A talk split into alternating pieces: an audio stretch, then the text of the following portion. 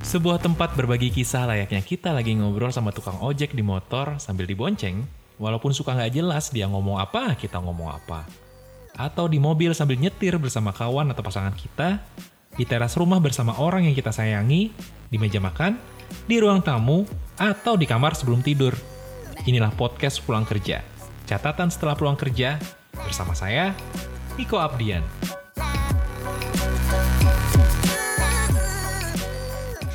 Podcast Pulang Kerja bagian kedua. Belasan ribuan dokumen SIKM dan pegawainya masih senang kerja.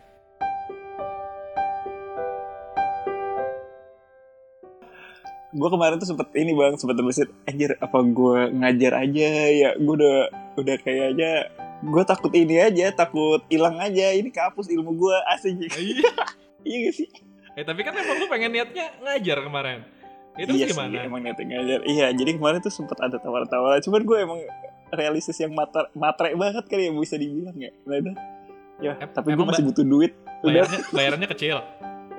ya gue nggak tahu sih. Maksudnya kalau misalkan ngajar-ngajar kan pasti kan identik dengan yang kecil kan. Soalnya teman kantor gue juga ngajar juga bang. Teman Hmm. kantor kantor tuh ngajar juga. Nah terus dia bilang ya segini sih Rif palingan ya anjir gue masih belum siap kayaknya kalau misalkan Eh, kalau misalkan dapat penghasilan yang di bawah gitu kan Ah. istilahnya kayak gitu jadi ya udahlah gue mungkin sambilan aja atau gimana ntar gue nyari-nyari yang pasti aja lah emang di PTSP gede. Eh ada ya enggak lah. juga Ada ya lah. ada lah ada cukup lah. lah gitu. Cukup lah beli motor second.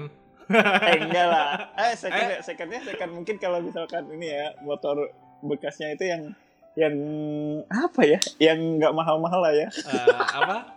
Honda Beat. Wah, mas sebut merek. anjir Honda Beat mah mahal ya kalau mis-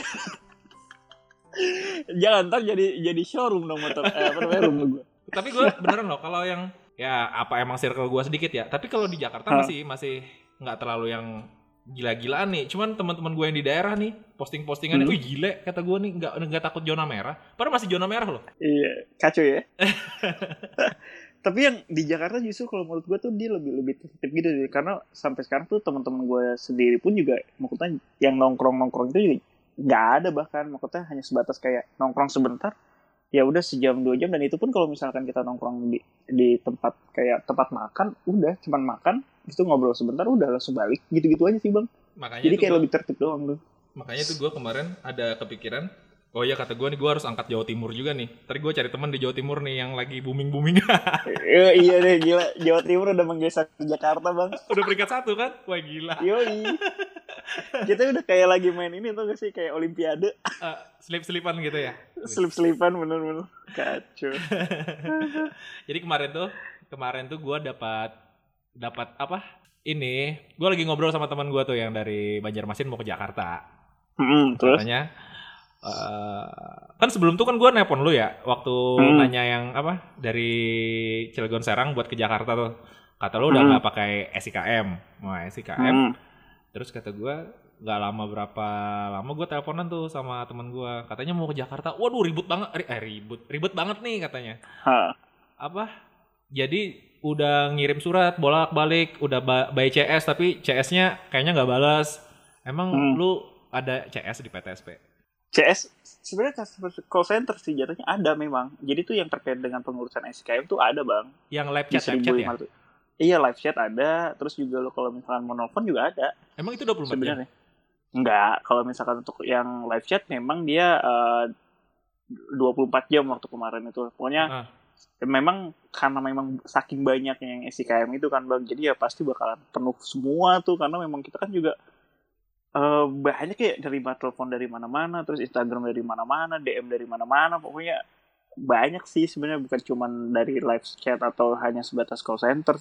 Tapi ya gitu kan memang kalau misalkan di hari biasa ya pasti ada jam operasionalnya kayak gitu kalau misalkan untuk yang call center kan. Apalagi kemarin sempat pas lagi memang ini kan di pembatasan di mana-mana kan jadi ya udah terbatas juga lah pasti orang-orangnya kan sebenarnya Sehari- gitu sih sehari berapa orang eh sehari berapa ribu tuh permintaan wah gua kemarin itu ada ya mungkin pokoknya eh, nggak pernah habis-habis ya tuh waktu yang pas awal-awalnya itu bang. Itu sampai sebelas ribuan dua belas ribuan. Itu dalam sehari ya itu gila-gilaan lah pokoknya. Terus ya makanya itu kan semua petugas yang petugas yang uh, verifikator yang ada di DKI Jakarta tuh yang PTSP DKI Jakarta tuh pasti uh, meriksa semua tuh jatuhnya. Eh, ini Jadi- pegawai pegawainya buat ini? Eh eh, tim buat verifikasi? Iya semuanya tuh pada Berapa kerja orang? semuanya. Itu ratusan ribuan bahkan. Petugas Ratusan, P- enggak, petugas PTSP-nya ratusan. Yang verifikator kan? Ah verifikator Iya. rat- ratusan. Ah, eh buset ratusan. banyak banyak juga duit DKI wis. Eh segile gue gak mau itu ya kalau udah kayak tapi emang udah kayak enggak Ya, enggak. ketika jadi gini bang. Eh? Lo- logika kita gini. Gue pernah ke misalnya gue ke kantor PTSP nih. Paling kan Ah. CS-nya ada 5, 10 eh 5 tuh udah banyak. 5 paling ya 3, 2 lah yang dibawa ke dalam. Ini beneran verifikatornya emang orang PTSP atau nambah lagi mereka? Enggak, memang orang PTSP semuanya. PTSP sendiri kan kalau misalkan dia itu kan ada ada 300-an 316 service point itu kan. Jadi Ah. dari mulai kelurahan, Oh, terus iya. kecamatan segala macam Iya, dia iya, semua iya. dikerahkan istilahnya. oh, Sampai kayak gitu apa ya.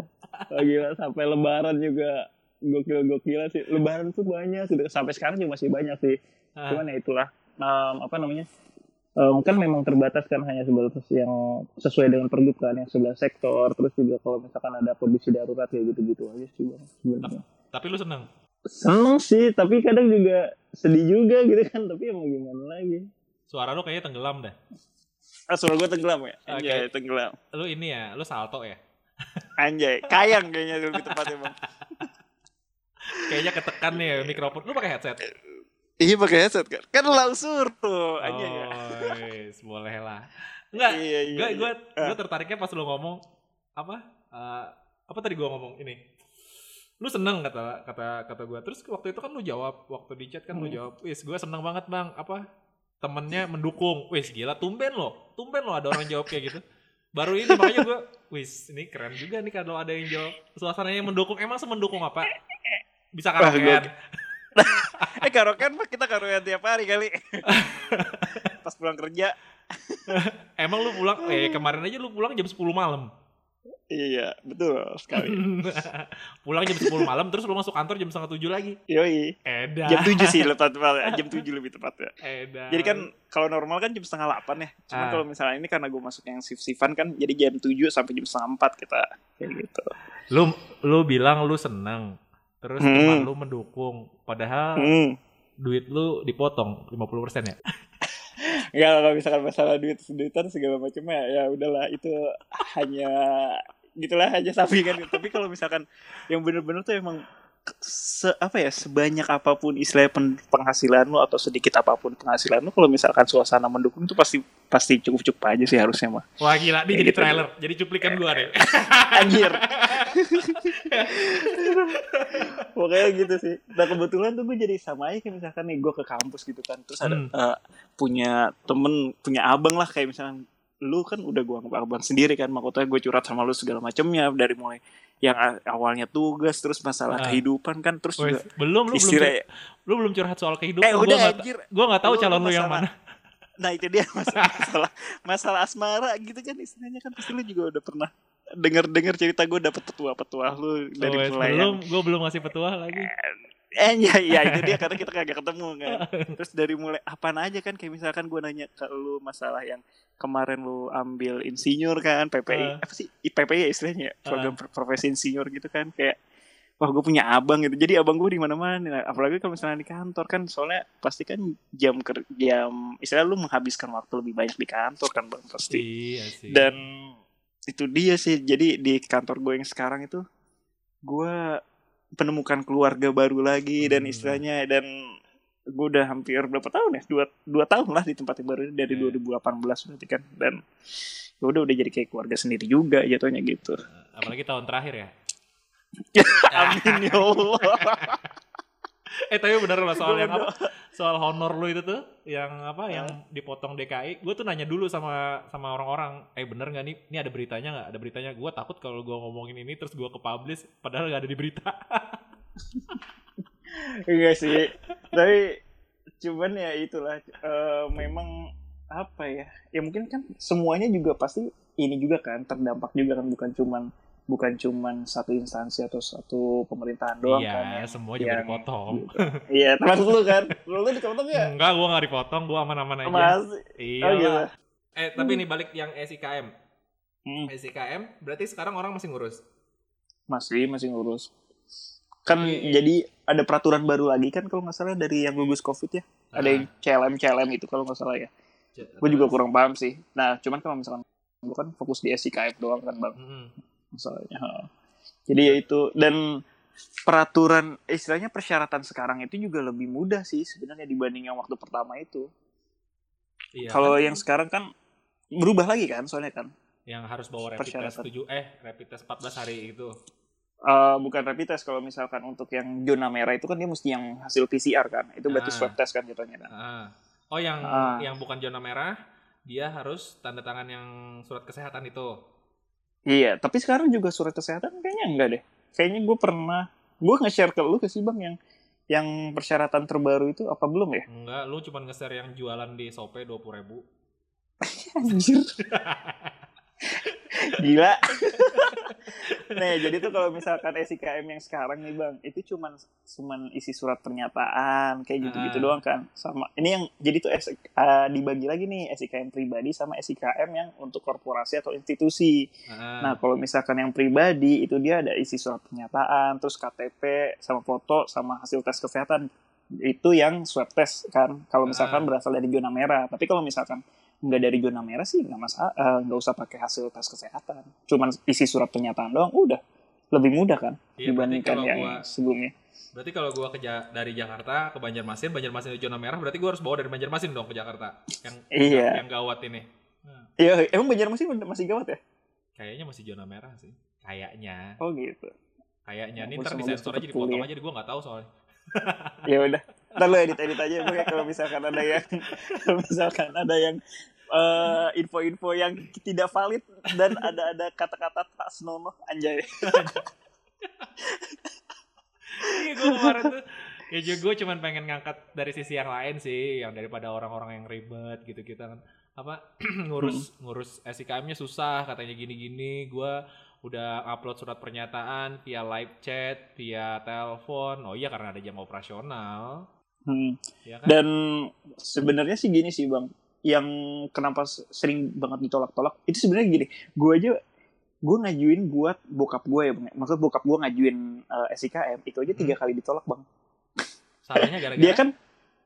Ya itu mas- ada yang kurang isian formnya terus juga has uh, uploadannya kurang jelas ataupun Ah. ternyata ternyata dia itu kurang teliti ininya apa namanya ngisi ngisi formnya kayak gitu aja sih sebenarnya jadi kesalahan-kesalahan yang memang udah dari pemohonnya sendiri sih dari pengisinya sendiri sebenarnya Oh, kayak gitu Iya karena bagian verifikasi udah dibayar mahal-mahal berarti harus kerja yang benar gitu ya.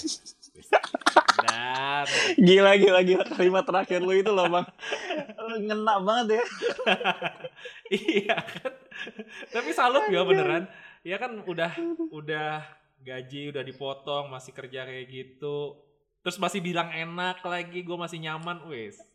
Gue salut sebenarnya sih kayak gini bang. Kalau misalkan gaji dipotong itu sih lebih ke yang mungkin yang lebih berasanya itu buat yang staff-staff yang PNS-nya ya yang udah jadi PNS PNS-nya sih. Kalau misalkan kayak tenaga ahli atau segala macamnya sih ya masih belum terlalu inilah masih ya biasa aja gitu. Kadang ada juga kok yang nggak dipotong juga sih sebenarnya kayak gitu. Iya kan karena ada yang dipotong dari dari eselon berapa sampai eselon berapa sampai Iya. tingkatan ini berarti nggak dipotong gitu kan? Ya. iya betul nah kalau untungnya ya Ah. beberapa dari kita juga ada yang tidak dipotong dan ada yang dipotong ya udah gitu lah semuanya adil lah ya keadilan Iya. sosial bagi seluruh rakyat Indonesia cuman kena juga sih Lu, jadi lu kena? kalau gue enggak Oh, kirain kena. Kalau lu bilang kena berarti lu pejabat. anjay iya ya eselon dong. Iya, iya, iya. Tapi sekali lagi gue nanya, ya, hmm? emang emang nyaman? gimana selama ini gue nyaman sih dengan Iya. suasana suasana kerja yang sekarang ya bang ya Ah, karena gue bertemu dengan justru teman-teman gue abang-abang gue kakak-kakak gue yang kerja di situ hebat-hebat semuanya sih gue akuin itu nggak ada rencana buat nikah. Woi, pertanyaan gue ke mana ini? nikah kan kemarin udah ada pak tapi kan memang kandas di tengah jalan anjay anjir gue jadi curhat colongan Kesel Jadi lu banget lu nggak tiba-tiba jadi? nanya gitu Enggak bang nggak jadi bang ya Allah. Eh tiba-tiba langsung langsung ngegalau gitu ya bang ya anjir. Iya. Itu beneran gak jadi? Udah bukannya lu Bang. udah tunangan itu? Enggak sih baru baru ngeliat-ngeliat ini doang baru survei apa namanya baru ngeliat-ngeliat gedung kayak gitu gitu lah Waduh. kemarin tuh gue sempet sempet kayak ngeliat gedung tapi ya gue ngeliat gedung sendiri sih maksudnya kan kalau misalnya itu buat persiapan aja gitu kan udah Oh. nyari-nyari di udah buka apa install aplikasi Brand Story segala macamnya aja ya tuh Gila. Pantas udah aja. nanya-nanya lah vendor-vendor Pantas aja feed Instagram tuh dari yang ratusan tiba-tiba jadi berapa? Satu, dua, tiga, sembilan doang sepuluh? Anjir di stalkingin habis tahu aja lu bang. Di di hide eh di hide gak ya? Hide boy. itu bener. enggak enggak enggak. Emang dia hapus-hapusin oh. Oh berarti gue abis ini gue mention mention deh, gue tag tag ntar pas gue upload tag tag ini jomblo kata gue, jomblo jomblo Anjir. jomblo jomblo, lagi nyari jodoh, calon pegawai PUPR. Allah ya Karim. Bisa bisa bisa bisa bisa oh bisa. berarti, oh berarti ini tanpa edit nih nanti. Dia anjir edit lah bang. Aing teh kayak ini Kayak diobral. Iya diobral ntar.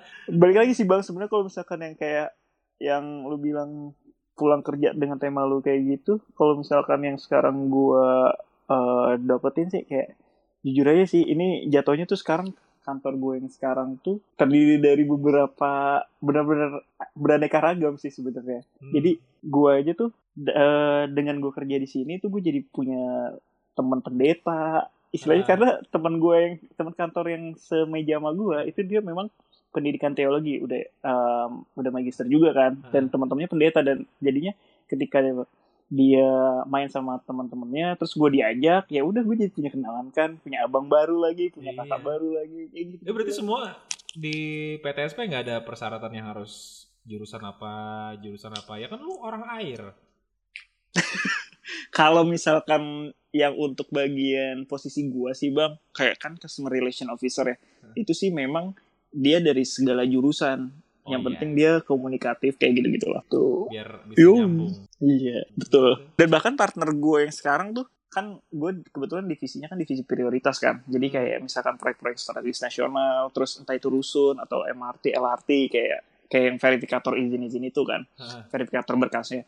Nah, jadi tuh gue di partner sekarang itu sama eh, orang yang basicnya itu komunikasi. Jadi ketika memang kalau misalkan kalau kalau misalkan anak teknik kan kayak yang saklek atau gimana gitu ya istilahnya. Hah, hah. Nah, terus disandingkan lah dengan anak-anak komunikasi yang jadi otomatis yang sebenarnya tuh tujuan awal gue masuk PTSP itu kan biar biar gue bisa ngomong kan. Karena gue jujur aja gue kagak bisa ngomong sama sekali istilahnya. Hmm. maksudnya nggak terarah terus juga masih belepetan lah istilahnya untuk ngomong-ngomong. Terus ya udah akhirnya gue masuk PTSP buat buat kelatih kayak public speakingnya gue segala macamnya kayak gitu. Dan alhamdulillah sih gue disandingin sama orang-orang yang memang bawel-bawel juga lah istilahnya. Jadi ya udah ikutan bawel bang. Sekarang tuh. Emang awalnya masuk PTSP gimana, Rip? gue masuk PTSP nah itu dia. Jadi gue itu dapat info dari dosen kan? Dari dosen. Nah itu ada lowongan nih di PTSP gitu kan. Ya memang sih jadi jadi PJLP kan istilahnya. Penyedia jasa layanan perorangan kalau nggak salah. Ya itulah Hmm. sistem kontrak gitu kan bang Hmm. jatuhnya. Nah jadi gue apply lah coba-coba tuh. Waktu itu kan masih masih gue itu semester 2 kalau nggak salah. Semester 2 kan lagi pas ribet-ribetnya kan bang. Justru lagi padat-padatnya lah dibandingkan semester 1 atau semester 3 gitu kan. Hah. ya udah akhirnya aduh kayaknya kerjaan yang sekarang juga nggak menuntut gitu kan istilahnya em, kerjaan itu lotnya parah banget lah istilahnya. Gue mesti ke project atau segala macamnya. Jadi ya Iya. udahlah biar bisa dapat waktu yang lebih banyak buat fokus belajar juga ya udah akhirnya gue ke situ lah. Ya ternyata interview wawancara satu dua tiga pantukir lolos ya udah akhirnya gitu-gitu aja. Berarti lu sebelum PTSP ke udah, PTSP lah. Berarti sebelum PTSP lu kerja di? Gue kerja di kontraktor bang. Jadi gue tujuh tahun tujuh bulan itu gue kerja di kontraktor untuk yang kontraktor SPBU segala macamnya. Terus gue juga Iya. sebelumnya pernah kerja di bagian LPG juga kayak gitu. Selama dua tahun yang gue di Semarang itu gue kan kerja di bagian LPG kan. Ah, bagian plan gitulah. Itu pengisian LPG 3 kilo jadi vendornya Pertamina kayak gitu sih Bang Arif, thank you ya. Iya udah sama-sama bang Niko Ah, jangan jerah ya. Iya lah, gue seneng kok bang. Gue senengnya tuh karena kita terakhir ketemu pas kapan bang? Udah tahun lalu gak sih? Alah lu bilang senang 2019. kemarin aja gue mau bahas ini. "Eh, Jangan bang, jangan bang. Jangan gue malu bang. Karena terlalu sensitif anjir.